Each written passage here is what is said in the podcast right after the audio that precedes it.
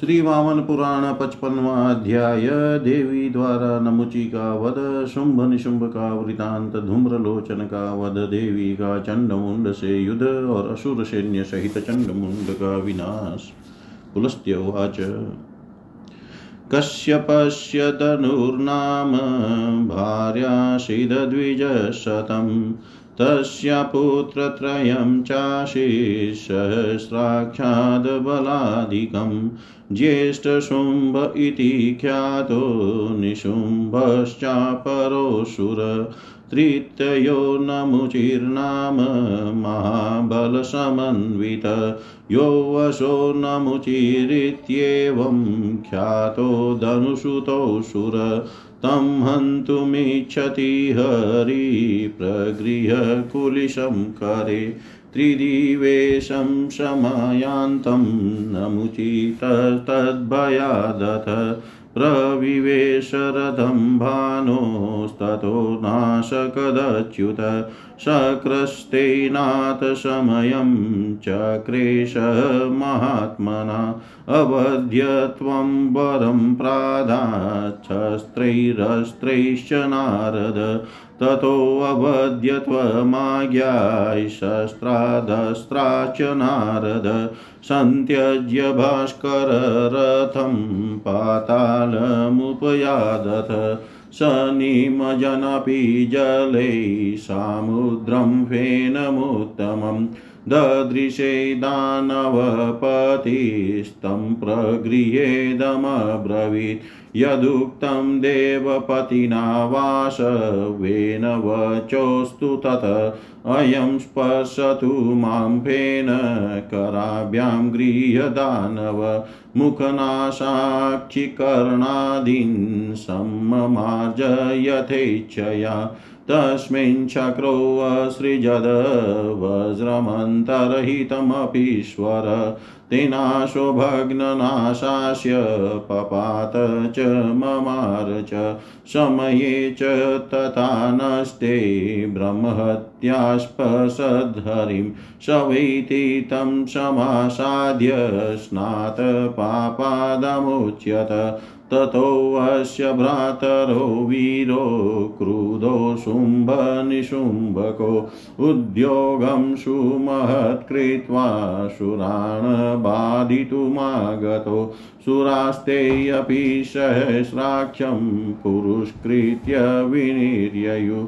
जितास्त्वाक्रम्य दैत्याभ्यां सबला सपदानुगा सक्रस्त्याहृत्य च गजं याम्यं च महिषं बलात् वरुणस्य मणिछत्रं गदां वै मारुतस्य च निधय पद्मशङ्खाद्याहृतास्त्वाक्रम्य दानवे त्रैलोक्यं वशगं चास्ते ताभ्यां नारद सर्वत तदा जग्मुर्महीपृष्ठं ददृशुस्ते महासुरम् रक्तबीजमतो चुस्ते को भवानीति सोऽब्रवीत् स चाह दैत्योऽस्मि विभो सचिवो महिषस्य तु रक्तबीजेति विख्यातो महावीर्यो महाभुज। अमात्यो रुचिरौ वीरो चण्डमुण्डाविति श्रुतो। तावास्तां सलिले मग्नौ भयाद् देव्या महाभुजौ यस्त्वाशितप्रभुस्माकं महिषो नाम दानव निहत स महादेव्या विन्ध्यशैलेषु विस्तृते भवन्तौ कस्य तनयौ कौ वा नाम्ना परिश्रुतो किं वीर्यो किं प्रभावो च एतञ्च शितुर्महरथ शुम्भनिशुम्भावुचतु। अहं शुम्भ इति ख्यातो धनो पुत्रस्तथो रस निशुम्भोऽयं भ्राता कनियान शत्रुपुगः अनेन बहुशो देवासेन्द्ररुद्रदिवाकरा समेत्य निर्जिता वीरा यो अन्ये च बलवत्तरा। तदुच्यतां कया दैत्यो निहतो महिषासुर यावतां घातयिष्यावश्वसैन्यपरिवारितो इतं तयोस्तु वदतोर्नर्मदायास्यातटे मुने। जलवासाद्विनिष्क्रान्तौ, चण्डमुण्डौ च दानवो। ततोऽभ्येतयासुरश्रेष्ठो रक्तबीजं समाश्रितो। ऊचुतुर्वचनं श्लक्ष्णं कोऽयं तव पुरःसर स चोभौ प्राहदेत्योषो शुम्भो नाम सुरार्दन कनियानस्य च भ्राता द्वितीयो हि निशुम्भक। एतावाश्रित्य तां दुष्टां महिषाग्निं न संशय। अहं विवाहयिष्यामि रत्नभूतां जगत्त्रये चण्डुवाच न संयुक्तं भवता रत्नार्होषि न साम्प्रतं। य प्रभु स्यात् रत्नार्हस्तामुच्छम्बाय योज्यताम्। तदा चक्षे शुम्भाय निशुम्भाय च कौशिकीं। भूयोऽपि तद्विधां जातां कौशिकीं रूपशालिनीं। ततः शुम्भो निजं दूतं सुग्रीवं नाम दानवं। दैत्यं च प्रेषयामाश सकाशं विन्ध्यवासिनं। स गत्वा तद्वच श्रुत्वा देव्यागत्य महासुर निशुम्भशुम्भावाहेदं मन्युनाभिपरिप्लुत।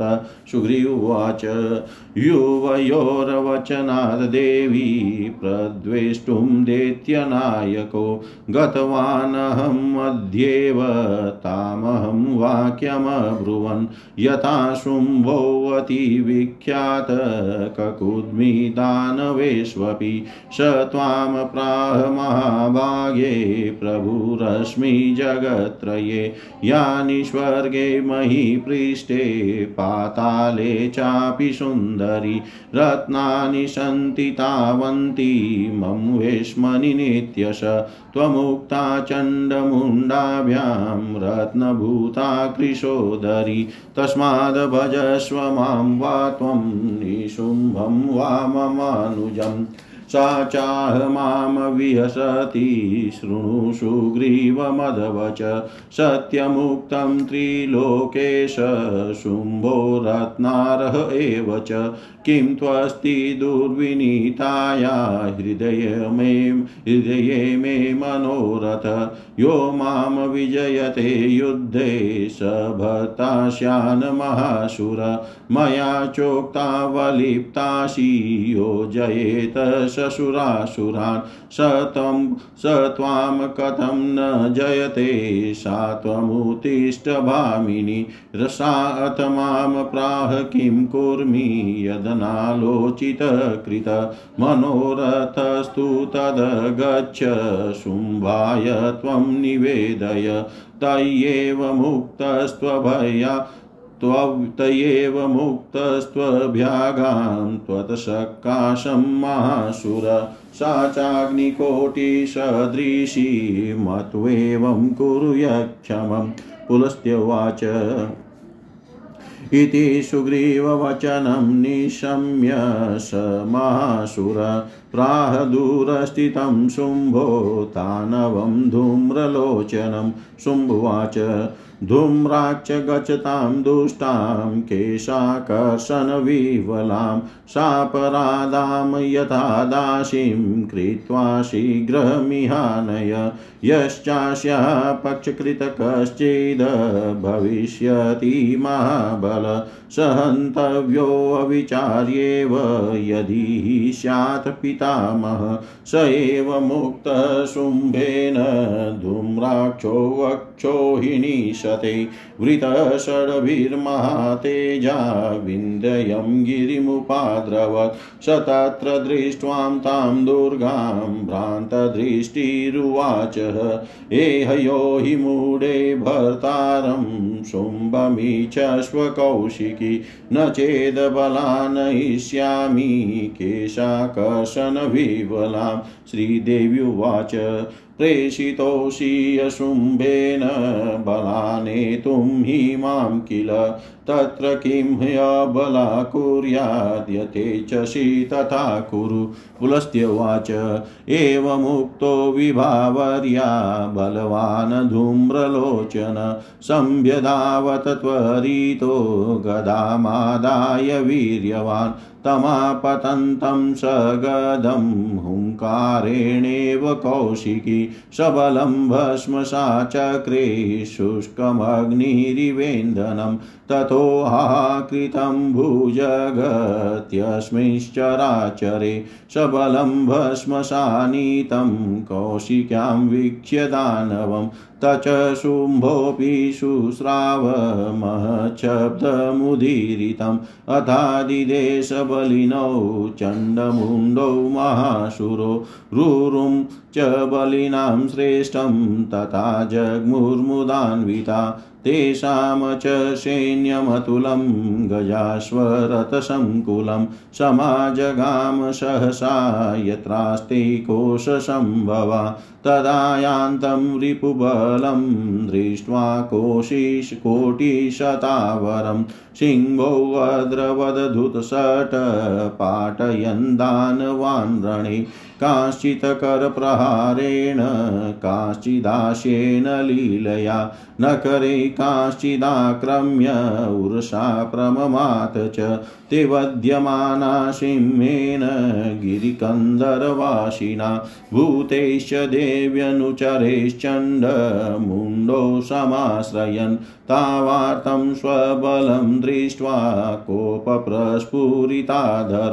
समाद्रवेतां दुर्गां वै पतङ्गाविव पावकम् तावापतन्तौ रौद्रौ वै दृष्ट्वा क्रोधपरिप्लुता त्रिशाखामभ्रुकटि त्रिशाखां भ्रुकुटिं वक्त्रे चकार परमेश्वरी। भ्रुकुटिकुटिलाद्देव्या ललाटपलकाद्धृतं कालिकरालवदना निःसृता योगिनी शुभा खट्वाङ्गमादाय करेण रौद्रं मशिञ्च कालाञ्जनकोशमुग्रं सशुष्काद्रारुधिराप्लुताङ्गी नरेन्द्रमूर्ना स्नजमुद्वहन्ति काश्चित् खड्गेन चिच्छेद खट्वाङ्गेन पराणरणे न्यशूदयदभृशं क्रुदा शरताश्वजगानरिपुन् चर्माङ्कुशमुद्गरं च सधनुष्कं सघण्टिकं कुञ्जरं सहयन्त्रेण प्रचिक्षेपमुखे अम्बिका सचक्रकुवररथं ससारथि तुरङ्गमं समं योधेन वदने क्षिप्य चर्व्यते अम्बिका। एकं जग्राह केशेषु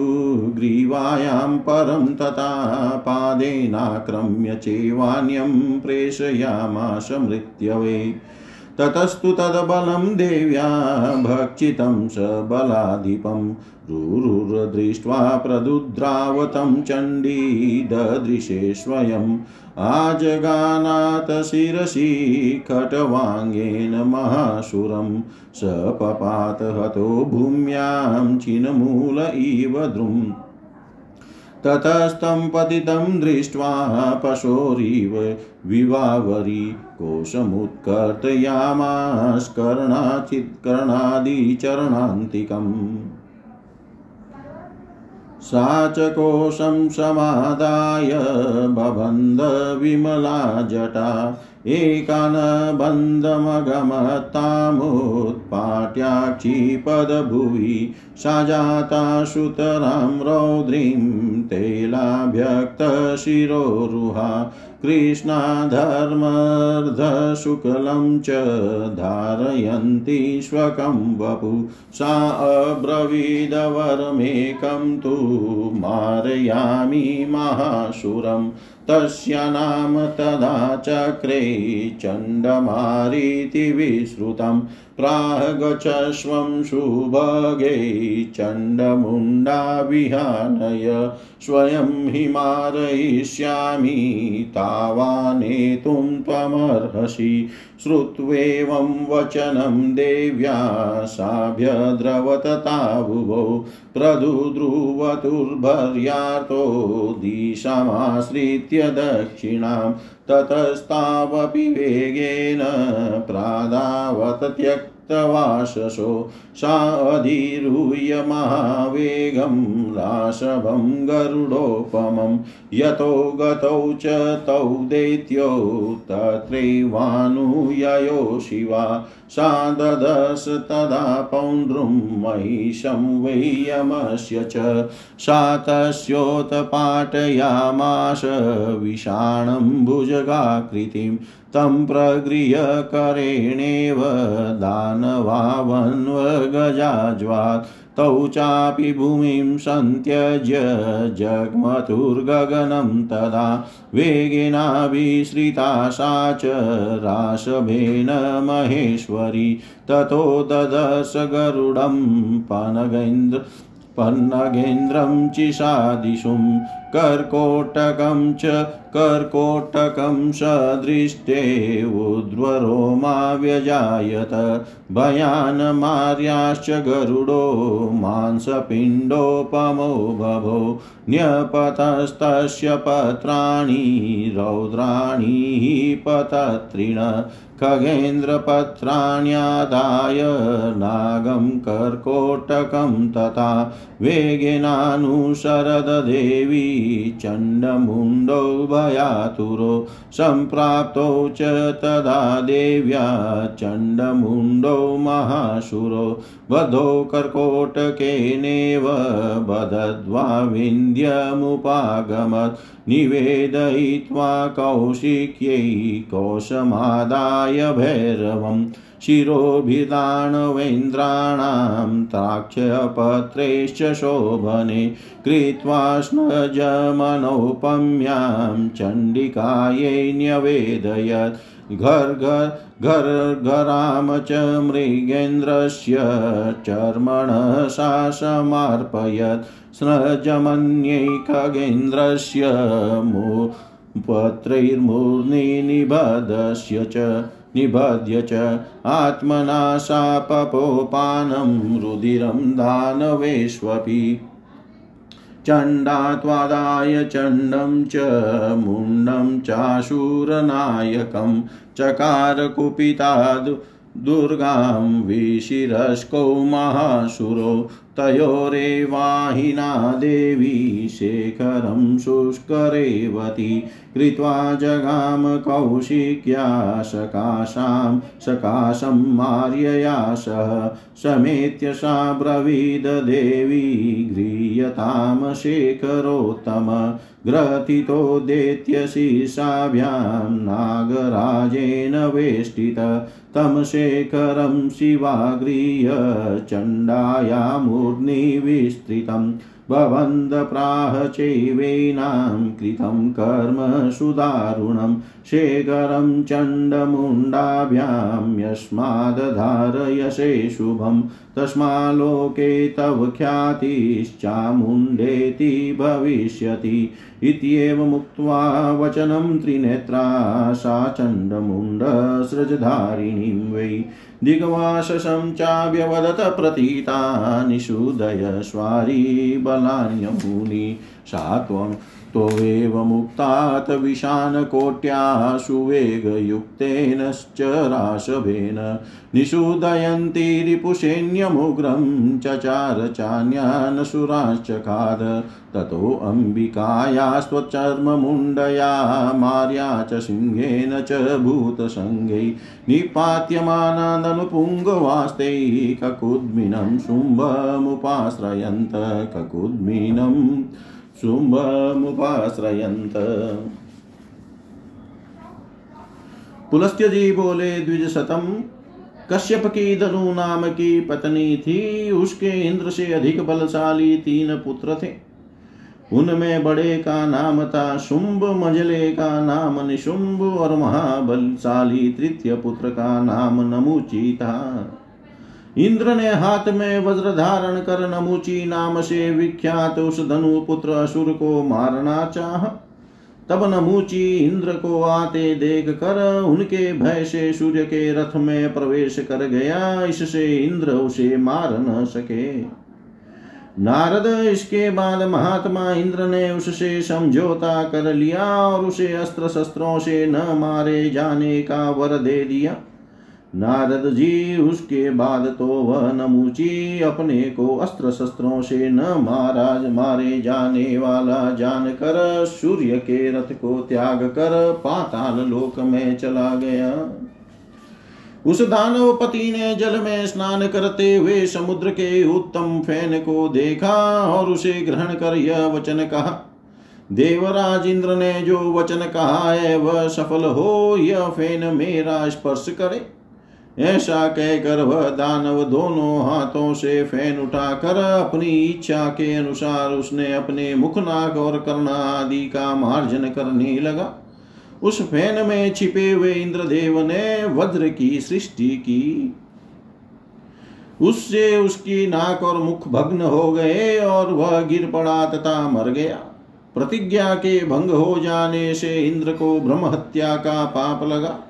फिर वे तीर्थों में जाकर स्नान करने से पाप मुक्त हुए। उसके बाद नमूची के मर जाने पर शुंभ और निशुंभ नाम के उसके दो वीर भाई अत्यंत कुपित हुए।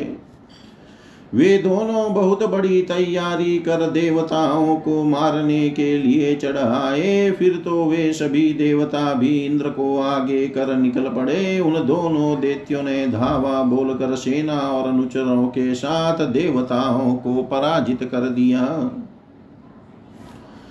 दानवों ने आक्रमण कर इंद्र के हाथी, यम के महिष वरुण के मणिमय, क्षत्र, वायु की गदा तथा पद्म और शंख आदि निधियों को भी छीन लिया।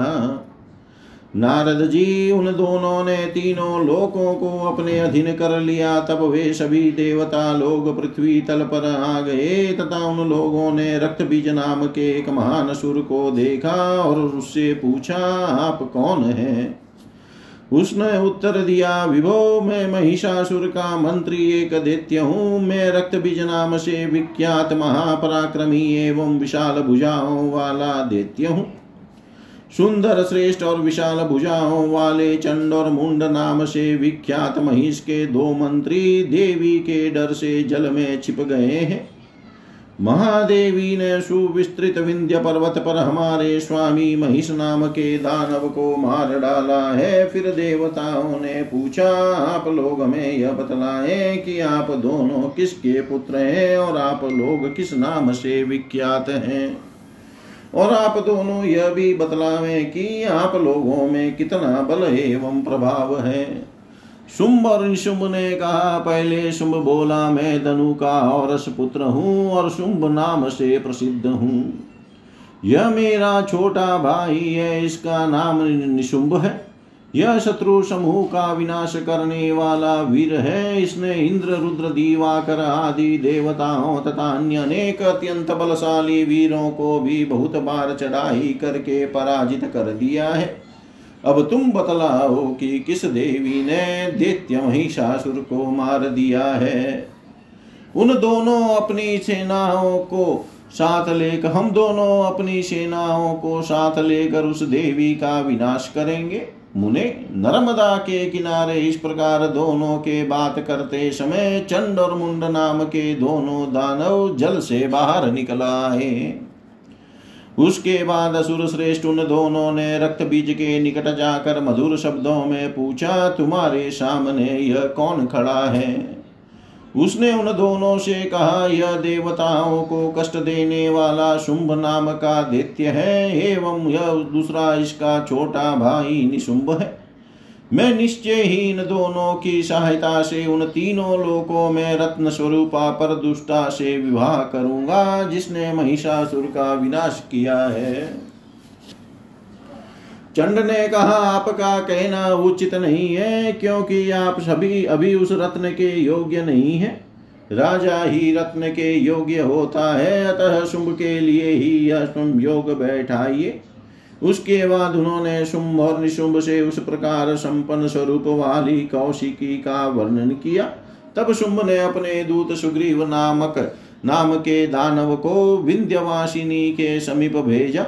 वह महान असुर सुग्रीव वहाँ गया एवं देवी की बात सुनकर क्रोध से तिल मिला उठा। फिर उसने आकर निशुंभ और शुंभ से कहा सुग्रीव ने कहा दित्य नायकों, आप लोगों के कथन के अनुसार देवी से संवाद कहने के लिए मैं गया था। मैंने आज ही जाकर उससे कहा कि, भाग्यशालिनी, सुप्रसिद्ध दानव श्रेष्ठ शुंभ ने तुमसे कहा है कि मैं तीनों लोकों का समर्थ स्वामी हूँ। सुंदरी स्वर्ग पृथ्वी एवं पाताल के सारे रत्न मेरे घर में सदा भरे रहते हैं। कृषोदरी चंड और मुंड ने तुम्हें रत्न स्वरूपा बतलाया है। अतः तुम मेरा या मेरे छोटे भाई निशुंभ का वर्ण करो। उसके बाद हंसती हुई उसने मुझसे कहा कि सुग्रीव मेरी बात सुनो। तुमने यह ठीक कहा है कि तीनों लोकों का स्वामी शुंभ रत्न के अर्ह उपयुक्त है, परंतु महासुर, मुझ अविनीता के हृदय की यह अभिलाषा है कि युद्ध में तुझे, मुझे पराजित करने वाला ही मेरा पति हो। उत्तर में तब मैंने उससे कहा कि तुम्हें घमंड हो गया है। भला जिस असुर ने सारे देवताओं और राक्षसों को पराजित कर अपने अधीन कर लिया है, वह तुम्हें क्यों नहीं पराजित कर देगा? इसलिए इसलिए अये क्रोध वाली तुम उठो, बात मान लो। उसके बाद उसने मुझसे कहा, मैं क्या करूँ? बिना विचार किए ही मैंने इस प्रकार का पण कर लिया है। अतः तुम जाकर शुंभ से मेरी बात कहो। फलतः महासुर उसके इस प्रकार कहने पर मैं आपके निकट आ गया हूँ। वह जलती हुई आग की लौ की भांति तेजस्विनी है। यह जानकर आप जैसा उचित हो, वैसा कार्य करें।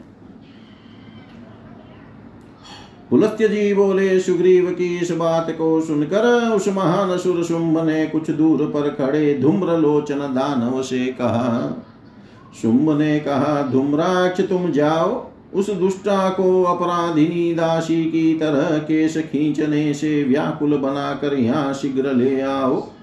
यदि कोई पराक्रमी उसका पक्ष ले तो तुम बिना विचारे उसे मार डालना, चाहे ब्रह्मा ही क्यों न हो। शुंभ के इस प्रकार कहने पर उस महान तेजस्वी धूम्राक्ष ने छह सौ अक्षोहिणी सेना के साथ विंध्य पर्वत पर चढ़ाई कर दी, किंतु वहाँ उन दुर्गा को देख कर दृष्टि चौंधिया जाने से उसने कहा मूढ़े आओ आओ, कौशिकी, तुम शुंभ को अपना पति बनाने की इच्छा करो। अन्यथा मैं बलपूर्वक तुम्हारे केश पकड़कर तुम्हें घसीटता हुआ व्याकुल रूप से यहाँ से ले जाऊँगा। श्री देवी ने कहा, शुंभ ने तुमको मुझे बलपूर्वक ले जाने के लिए निश्चय ही भेजा है। तो इस विषय में एक अबला क्या करेगी? तुम जैसा चाहो, वैसा करो। पुलस्त्य जी बोले विभावरी देवी के इस प्रकार कहने पर बलवान एवं पराक्रमी धूम्रलोचन गदा लेकर झट दौड़ पड़ा। कौशिकी ने गदा लेकर आ रहे उस असुर को, साथ ही उसकी सेना को भी हुंकार से ही ऐसे भस्म कर दिया जैसे आग सुखी लकड़ी को जला देती है। कौशिकी द्वारा सेना के साथ बलवान दानव को भस्म किए जाते देख कर सारे संसार में हाहाकार मच गया। शुंभ ने भी हाहाकार का वह महान शब्द सुना। उसने उसने, उसके बाद उसने चंड एवं मुंड नाम के दोनों महान एवं बलवान असुरों तथा बलवानों में श्रेष्ठ रुरु को आदेश दिया और वे प्रसन्नता पूर्वक युद्ध के लिए चल पड़े। हाथियों रथों से भरी उनकी बड़ी सेना शीघ्र ही वहाँ पहुँच गई। जहाँ कौशिकी खड़ी थी, उस समय शत्रु की सैकड़ों सेनाओं को आते देख कर सिंह युद्ध में अपनी गर्दन के बालों को फटकारने लगा तथा खेल खेल में बिना किसी परिश्रम के ही दानवों को पछाड़ पछाड़ कर मारने लगा। उसने कुछ को पंजों के थपेड़ों से, कुछ को मुख से, कुछ को तेज नखों से, एवं कुछ को अपनी छाती के धक्के देकर भय त्रस्त कर दिया। फिर तो पर्वत की गुफा में रहने वाले सिंह से एवं देवी के अनुगत भूतों से मारे जा रहे वे सभी दानव भाग कर चंड मुंड की शरण में चले गए। चंड और मुंड अपनी सेना को घबराई एवं दुखी हुई देख कर कुपित हो गए और अपने होठ फड़फड़ाने लगे। अग्नि की ओर उड़कर जाने वाले, जलकर मरने वाले पतिंगों के समान वे दोनों दैत्य देवी की ओर दौड़े। उन दोनों भयंकर दानवों को सामने आते हुए देखकर देवी अत्यंत क्रुद्ध हो गई। परमेश्वरी ने मुख के ऊपर तीन रेखाओं वाली भ्रुकुटी चलाई। देवी की टेढ़ी भावों से युक्त भाल स्थल से शीघ्र ही विकराल मुख वाली भक्तों के लिए मंगलदायिनी, योगिनी, काली निकल आई। उनके हाथ में भयंकर खटवांग नामक हथियार ताल तथा काले अंजन के समान तर्कस से युक्त भयंकर तलवार थी। उनका शरीर कंकाल और खून से सना हुआ था, तथा उनके गले में राजाओं के कटे हुए शीरों की बनी हुई मुंडमाला थी। उन्होंने बहुत अधिक क्रुद्ध होकर युद्ध में कुछ को तलवार के घाट उतार दिया और हाथी रथ एवं घोड़ों से युक्त कुछ अन्य सुर शत्रुओं को खटवांग से मार डाला। अंबिका देवी, चर्म अंकुश मुदकर धनुष, घंटी और यंत्र के साथ हाथियों को अपने मुख में झोंकने लगी और चक्र तथा सारथी, घोड़े और योद्धा के साथ कुबर से युक्त रथ को अपने मुख में डालकर वे चबाने लगी। फिर उन्होंने किसी को सिर के केस पकड़कर, किसी को गला पकड़कर और अन्य किसी को पैरों से रौंद रौंद कर मृत्यु के समीप पहुँचा दिया। उसके बाद सेनापति के साथ उस सेना को देवी द्वारा भक्षण किया जाता वह देख कर दौड़ पड़ा। चंडी ने स्वयं उसे देखा और खटवांग से उस महान सुर के सिर पर आघात कर दिया। वह मरकर जड़ से कटे हुए वृक्ष के समान पृथ्वी पर धड़ाम से गिर पड़ा। देवी ने उसे ज़मीन पर गिरा हुआ देख कर पशु के समान उसके कान से पैर तक का कोष काट दिया।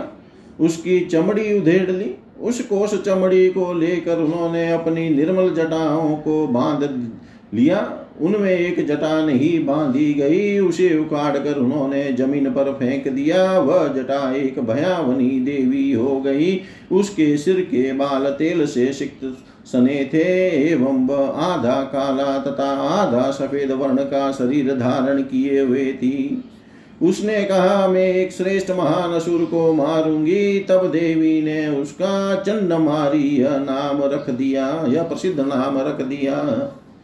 देवी ने कहा सुभगे तुम जाओ और चंड मुंड को यहाँ पकड़ लाओ। तुम्हें पकड़ लाने में, उन्हें पकड़ लाने में तुम समर्थ हो, मैं स्वयं उन्हें मारूँगी।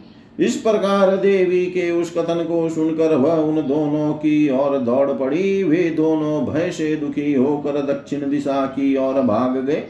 तब चंडमारी गरुड़ के समान वेगवान गधे पर सवार होकर वेग से भगने के कारण वस्त्रहीन हुई। उन दोनों के पीछे दौड़ पड़ी। फिर तो जहाँ तहा जहाँ जहाँ चंड और मुंड दोनों दैत्य गए, वहाँ वहाँ उनके पीछे शिवा भी पहुँचती गई। उस समय उन्होंने यमराज के पौंड्र नामक महिष को देखा। उसने चंडमारी ने उस महिष की सांप के आकार वाली सिंह को उखाड़ लिया और उसे हाथ में लेकर वह शीघ्रता से दानवों के पीछे पिल पड़ी। तब वे दोनों दैत्य पृथ्वी छोड़कर आकाश में चले गए। फिर महेश्वरी ने अपने गधे के साथ शीघ्रता से उन दोनों का पीछा किया। देवी ने सर्पराज करकोटक को खाने की इच्छा वाले गरुड़ को देखा। फिर तो देवी को देखते ही उनके रोंगटे खड़े हो गए। वे डर गए। चंडमारी के भय से, गरुड़ माश पिंड के समान लोथड़े से हो गए। उन पक्षीराज के भयंकर पांक भय के कारण गिर पड़े। पक्षीराज के गिरे हुए पंखों तथा करकोटक सर्प को देख लेकर चंडमारी भय से आर्त चंड और मुंड के पीछे दौड़ी। उसके बाद तुरंत ही वह देवी चंड और मुंड नामक महान असुरों के निकट पहुँच गई, एवं उन दोनों को करकोटक नाग से बाँध कर विंध्य पर्वत पर ले आई। उस चंडमारी ने देवी के पास उन दानवों को निवेदित करने के बाद भयंकर कोश लेकर दानवों के मस्तक तथा गरुड़ के सुंदर पांखों से बनी अनुपम माला निर्मित कर देवी को दे दी। एवं सिंह चर्म का घाघरा भी देवी को समर्पित कर दिया, समर्पित किया। उन्होंने स्वयं गरुड़ के अन्य पांखों से दूसरी माला बनाकर उसे अपने सिर में बाँध लिया और फिर वे दानवों का खून पीने लगी। उसके बाद प्रचंड दुर्गा ने चंड और असुर नायक मुंड को पकड़ लिया एवं कुपित होकर उन दोनों महासुरों का सिर काट डाला। शुष्क रेवती देवी ने सर्प द्वारा उनके सिर का अलंकार बनाया और वह चंडमारी के साथ कौशिकी के पास गई। वहाँ जाकर उसने कहा, देवी, देत्यों के सिर से गूंथे एवं नागराज से लपेट कर सिर पर पहने जाने वाले श्रेष्ठ अलंकार को धारण करे। शिवा देवी ने उस विस्तृत सिर के आभूषण को लेकर उसे चामुंडा के मस्तक पर बाँध दिया और उनसे कहा, आपने अत्यंत भयंकर कार्य किया है। यत आपने चंड और मुंड के शीरों को शिरों का शुभ आभूषण धारण किया है। अतः आप लोक में चामुंडा नाम से प्रख्यात होंगी। चंड और मुंड की माला धारण करने वाली उन देवी से त्रिनेत्रा ने इस प्रकार कहकर दिगंबरा से कहा, तुम अपने इस शत्रु सैनिकों का विनाश करो। ऐसा कहने पर बहुत तेज गति वाले घरे के साथ वह देवी सिंह की नौक से उग्र शत्रु सेना के दलों का संहार करती हुई विचरण करने लगी और इस प्रकार असुरों को चबाने लगी। उसके बाद अंबिका को अनुगामिनियों चर्म मुंडा मारी सिंह एवं भूतगणों द्वारा मारे जा रहे वे महादानव अपने नायक शुंभ की शरण में गए। जय जय श्री वामन पुराणे। पचपन्वा अध्याय सम्पूर्ण सर्वं श्रीशां सदाशिवार्पणम् ॐ विष्णवे नमः, ॐ विष्णवे नमः, ॐ विष्णवे नमः।